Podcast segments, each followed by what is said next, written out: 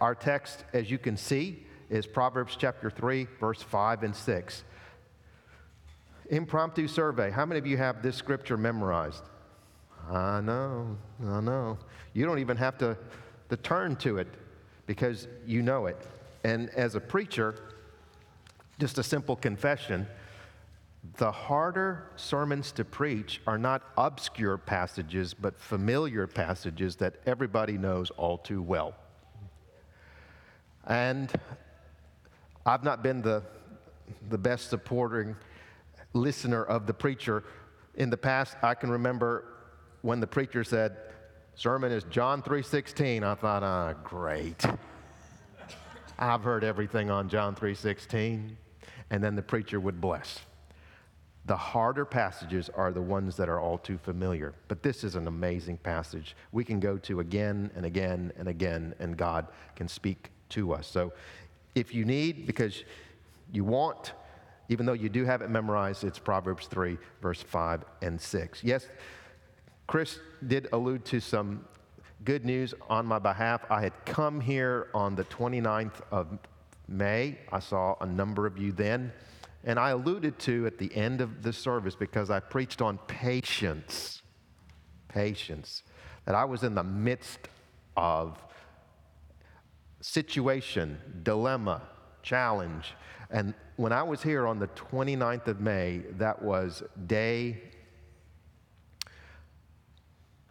14 of waiting. And I would wait an additional 25 days but the Lord resolved everything on the 23rd of June as He was teaching me patience and praying and faith. And I love how the Lord works. It's not in the way that I would have wanted. I, I, I didn't realize that I needed work spiritually, but He always does what's right. It pertained to my book on Job, it needed some formatting because there were some issues, and I had, therefore, this detour, didn't plan on it, and uh, a godly man in Colorado named Bill worked on my manuscript, and then, and then we, we tweaked it a little bit more to make it even better because I had actually prayed, God, I'd like this to be the best it could possibly be, not realizing He'd take me up on that. And, uh, and so got it back on the 23rd, turned it back to the publisher for the next step, which was to design, they call it the interior design. That's basically the book itself. Lay it out from what I had submitted, eight and a half by 11, to book format. And I got that back, and now I'm working through just um, making observations about what the graphic designer has done, send that back to the graphic designer this coming week. And then next thing you know, the, the, God willing, next step is, is printing it. So the Lord is good. I didn't know that I needed as much work or more than the manuscript needed. Really? Okay. Thank you, Lord. That's right. God is good. I'm thrilled to be here. And at the same time, I wish I could see Caleb. I love him. He's, he's, he's, he's like a son to us that I don't have to pay for, you know? that's, that's on Les and that's on Paige, his, his parents. But I, I love him, and uh, I, I, might see him this afternoon. I might. He, he's he's going to try to be there at the meeting this afternoon, so that's good. Thank y'all. What is wisdom? Right. That's the question. What is wisdom?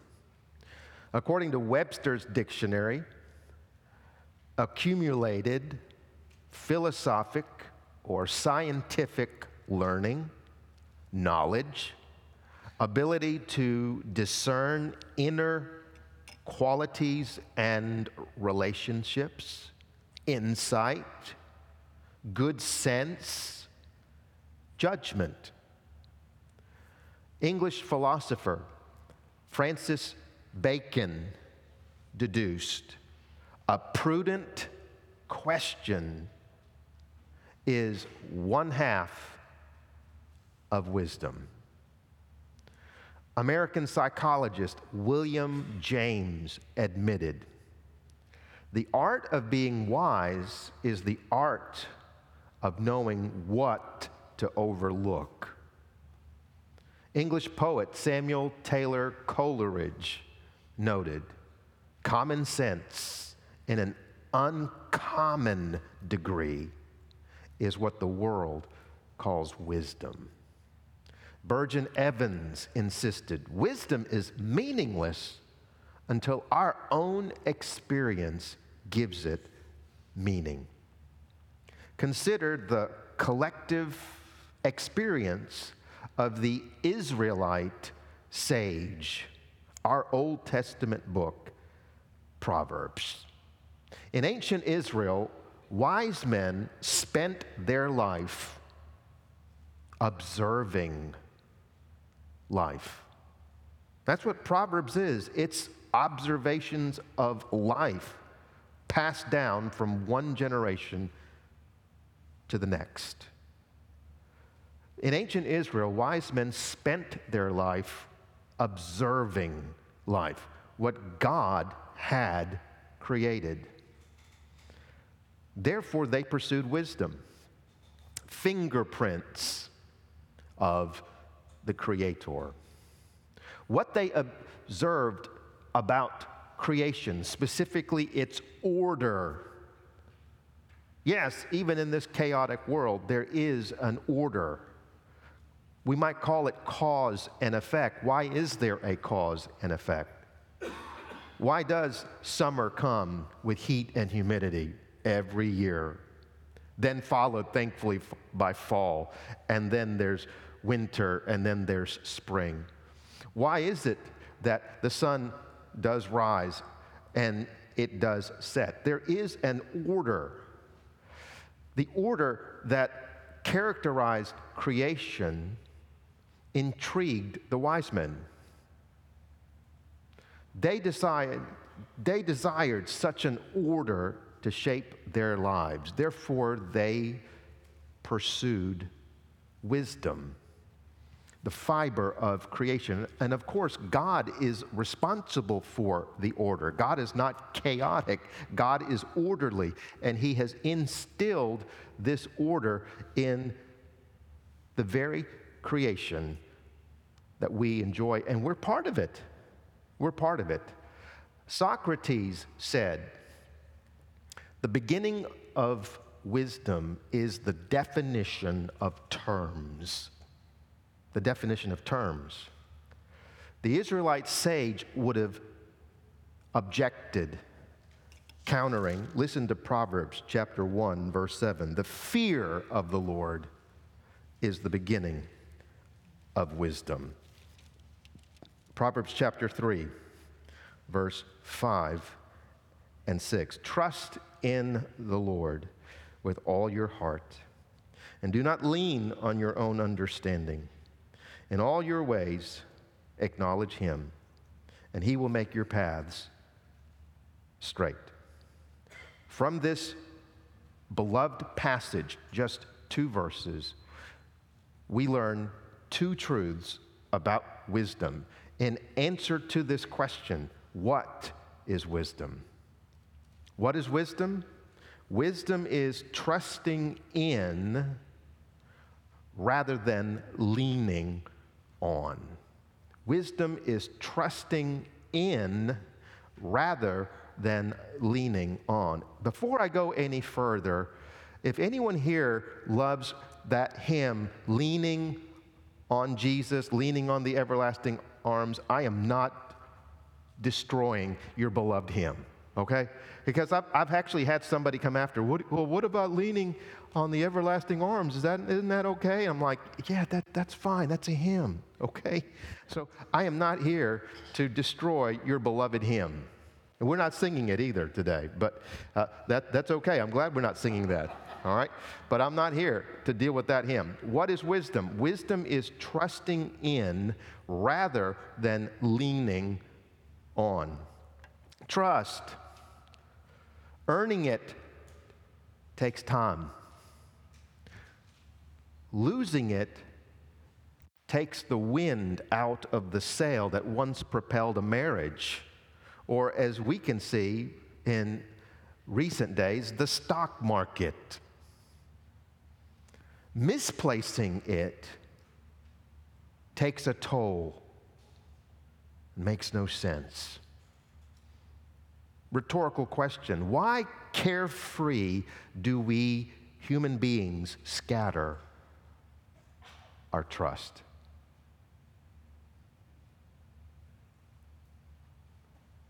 We should think before we trust. We tend to trust that which shouldn't be trusted, and then we regret it later. We're burned.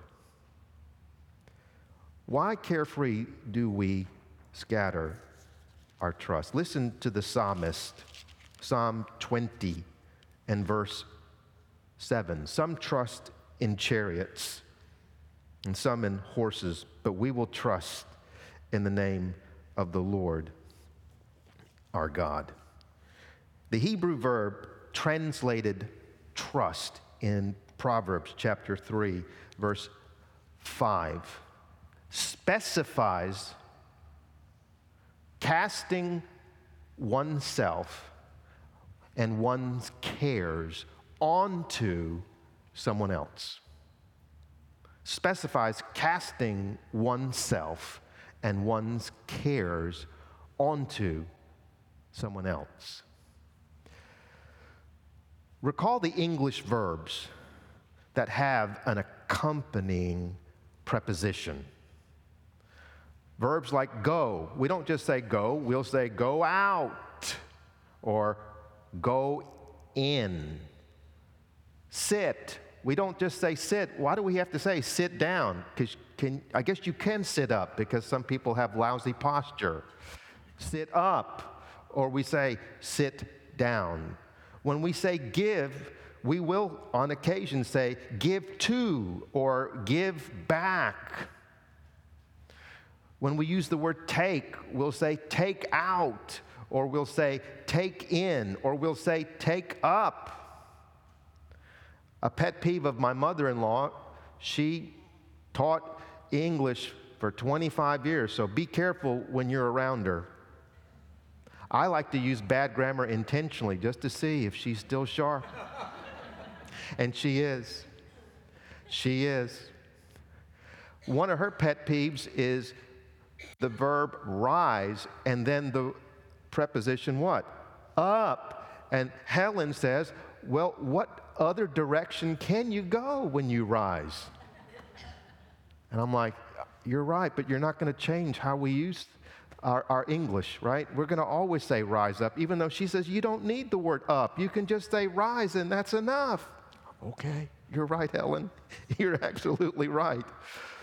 The, the Hebrew verb translated trust has an accompanying preposition. And we translators of Hebrew will typically translate it in. You don't just trust in the Hebrew language, you trust in.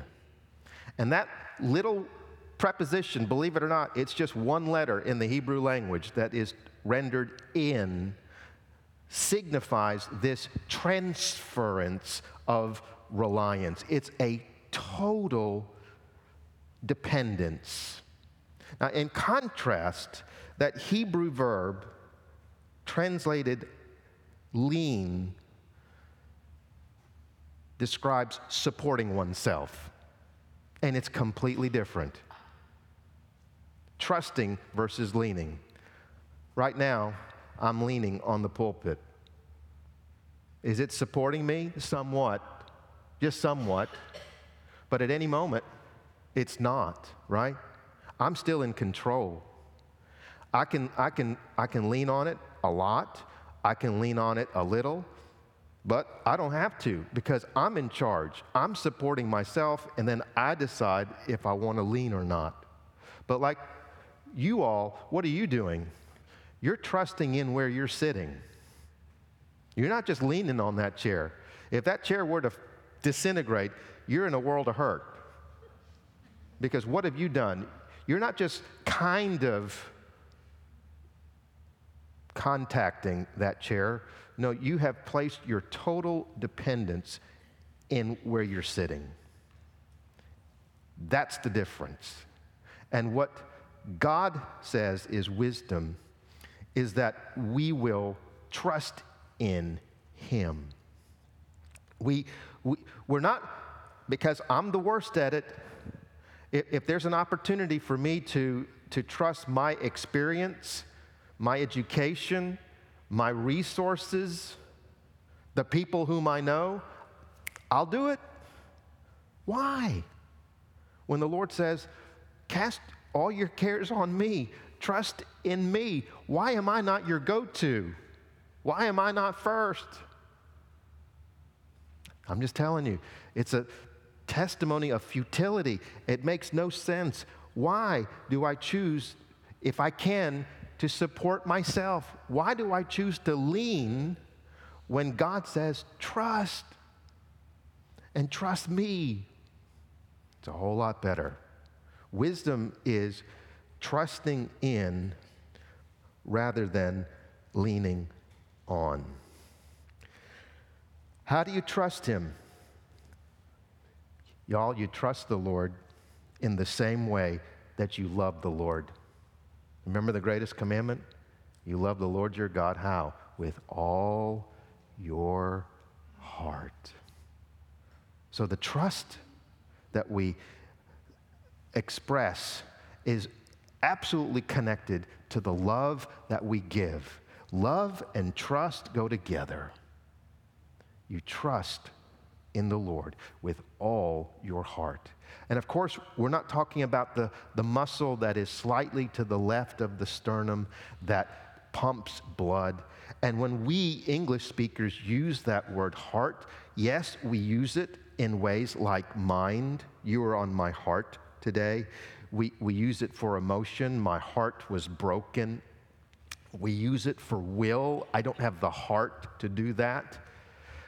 In actuality, we can just take several steps back, and heart really is not just thought, emotion, or will, it's all of that. In a word, it's you. It's who you are. So when you're trusting Him with all your heart, you're holding nothing back. You're giving all of yourself to Him, which is right, which He deserves. He's demonstrated that He's trustworthy, that, that you can turn over everything to Him, and He can more than handle every aspect of your life. You trust the Lord in the same way that you love the Lord, and you trust Him with yourself. That's the heart. Second, and finally, what is wisdom? Wisdom is knowing God rather than understanding everything. Wisdom is knowing God rather than understanding everything. The Hebrew verb translated, and in most Bibles, I'm preaching from the New American Standard. I don't know what Bible you prefer. In most English Bibles, the Hebrew verb that is pronounced yada is rendered acknowledge. And what I don't understand, it is not translated acknowledge anywhere else. Whenever it's used, it's simply rendered know, K N O W. I don't know why it's here acknowledge. Maybe it works in Hebrew, but it really doesn't work as well in English because, as you know, we can acknowledge things, but not really know them that well. We kind of give a thought to, we, we kind of give some attention to words when we acknowledge. But when we know something, that's a whole lot more. I wish that this verb would be actually rendered K N O W. And in all your ways, know him, and he will make your paths straight. This beautiful verb in Hebrew is more than intelligence. I want you to think intimacy. It is a connection, it is relational. Know Him. In all your ways, know Him. Rather than do your study just on the way, whatever the way is that you find yourself and you're, you're doing the research. No, in any place that you find yourself, whatever the way is, make sure first and foremost that you know Him and that you know Him well. Know Him. Because whom you know matters more than what you know. Whom you know matters more than what you know. Let's put it together. If you trust in the Lord with who you are and know Him intimately, then we're told that your ways will become straight paths. A straight path, unlike a crooked one, has no detours, no dead ends. Its travelers therefore save time and conserve energy. Remember geometry. I'm bringing up bad memory for somebody. Remember geometry? The shortest distance between two points is a straight line. Listen to Psalm 27 and verse 11. Teach me thy way, O Lord, and lead me in a level path because of my foes. Y'all do not assume that the Hebrew adjective straight in Proverbs chapter 3, verse 6. And our English adjective easy are synonyms. I don't want you to think straight means easy. And all you have to do is think of Jesus. Listen to Matthew chapter 3, verse 1 through 3. Now, in those days, John, the one baptizing, came preaching in the wilderness of Judea, saying, Repent, for the kingdom of heaven is at hand. For this is the one referred to by Isaiah the prophet, saying, The voice of one crying in the wilderness, Make ready the way of the Lord. Make his paths what? Straight. Straight. A direct flight, so to speak, connected Bethlehem and Calvary's cross. It was a straight path. But nobody would say that the path that Jesus traveled from Bethlehem to Calvary was easy. Oh, on the contrary, it was not.